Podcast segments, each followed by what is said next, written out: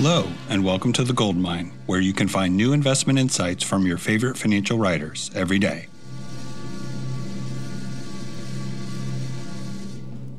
I'm Barry Ritholtz, and this is Wisdom I Wish I Knew When I Was First Starting My Career. The best part of my job as the host of Masters in Business podcast is that I get to sit down with some incredibly talented and accomplished person each week to discuss their life and their career. Of all the questions I ask, I save my favorite for last. What do you know today about your chosen field that you wish you knew when you were first starting out 25, 30, 40 years ago? I'm not looking for answers like, I wish I bought Apple at two. That's not what we want to know. What we're aiming for are things along the lines of tell us about the hard won insight and knowledge and wisdom that you've gained over the course of your multi decade career that would have been useful if you had learned it earlier. So it's not a time machine question, rather, it's a process question. I think that's why so many listeners really like it I previously answered all of the questions I asked our guests, but this last one, it really deserves a deeper look. So I spent some time thinking about it, and the result is 10 things I wish I understood when I was first starting out. Number one, build your skill stack. Just because you finished your formal education does not mean you're finished learning. Education truly begins when you start working in the real world, continuing to learn new concepts and ideas that can help you succeed in professional situations. That's too important to be left to chance. This can be done by taking classes, reading nonfiction, and just continually learning. I'm a fan of autodidactism, which is essentially teaching yourself skills. Number two, addition by subtraction. Early on, I tried to learn by consuming everything I could. I eventually came to realize that not all content sources were equal. Basic information hygiene led me to cut out the bad stuff. But it wasn't until later in my career that I figured out even the good stuff wasn't good enough. To succeed, you really had to focus on what was outstanding, what was excellent.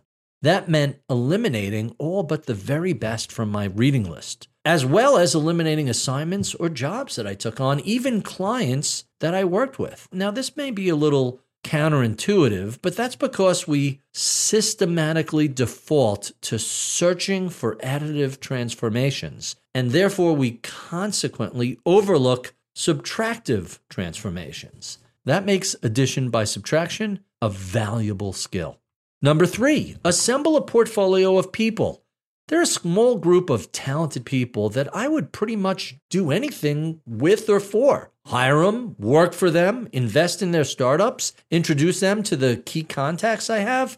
Just having these folks in my orbit makes my life better. And this goes beyond just simple networking. There, there are people from early in my career I wish I had been smarter about and spent more time and effort nurturing relationships with assemble a portfolio of people, it will continue to pay dividends for your entire career. Number four, trusted counsel. Having a person whose judgment you trust and who can provide unfiltered feedback, honest feedback, is incredibly valuable. Now, this is not just what so many people do. They have a big career question and they perform an informal survey of friends or work pals that's not what I'm talking about. I'm talking about a person whose advice and counsel is worth its weight in gold. This is a big and obvious miss for me early in my career. Uh, a couple of examples insistence on equity or control was a sort of advice that, hey, was a godsend later in my career, but it would have been incredibly useful much earlier. Number five, failure is growth. Most of us fear failure when we should really embrace it. Why? Because without failure, there is no growth. If you're not failing, you're not trying anything new or different or risky or out of your comfort zone. It's easy to succeed doing the things you're really good at. But if you want to develop some new skills, you have to take chances. And that means occasionally you're going to strike out. You know, I first became interested in the work of Ray Dalio, the founder of Bridgewater Associates, one of the world's largest and most successful hedge funds, because of how crucial the role of failure was to his personal growth and his career trajectory and success. Number six, what are the metrics of success? Every profession has a series of data points that are used to judge its practitioners. Hey, maybe it's sales quotas or surgical outcomes or win loss records. You may not be explicitly told this is how you're being evaluated, but you are, and it's critical to understand these metrics. Early in my career, especially in my finance career, I did not understand that you are your AUM. I only became serious about accepting money from clients, I don't know, about a decade ago, maybe even a little less. I feel that I'm 20 years behind where I should be professionally because I spend so much time turning money down. I guess the good news about this is I find it motivational. But make no bones about it, it's perhaps my biggest career blunder, for lack of a better word. Maybe if I understood compounding better 25 years ago, I might have I've recognized this error sooner. Number seven, learn to time travel. Took me a little while to learn how to travel a few decades into the future and then return to the present.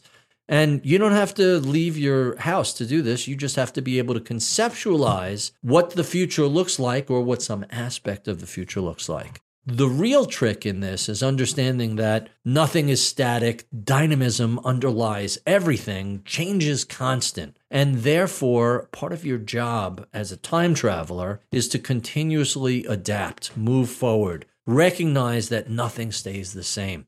I wish I developed this skill a little sooner. I might have been a little less timid in some of my investments. Even things I got right should have been bigger positions, should have had more courage in my conviction. A little time travel would have helped.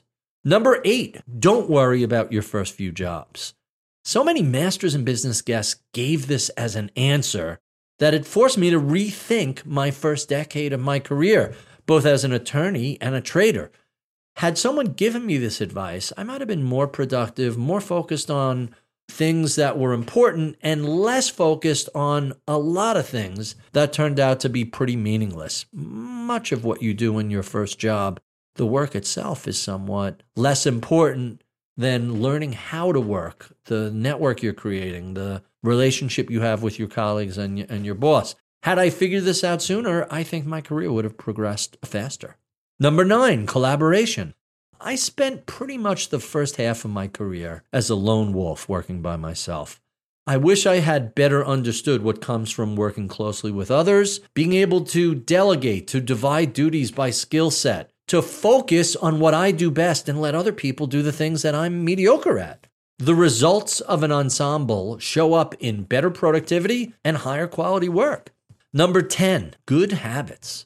We are our habits, and some of mine are pretty terrible, but some are pretty good. Like getting up every day at 4:30 to pound out 500 to 1000 words of content for the big picture blog. Hey, you know, you do this for 20 years and it'll eventually turn you into a better writer. Turning tasks into a routine and then turning those routines into a habit is something I wish I learned how to do decades ago. Each of these things I wish I knew decades ago, but better late than never. That applies not only to me, but to those of you who might just be starting out your career. I think you'll find something worthwhile in this list. For more from me, check out the big picture at ritholtz.com.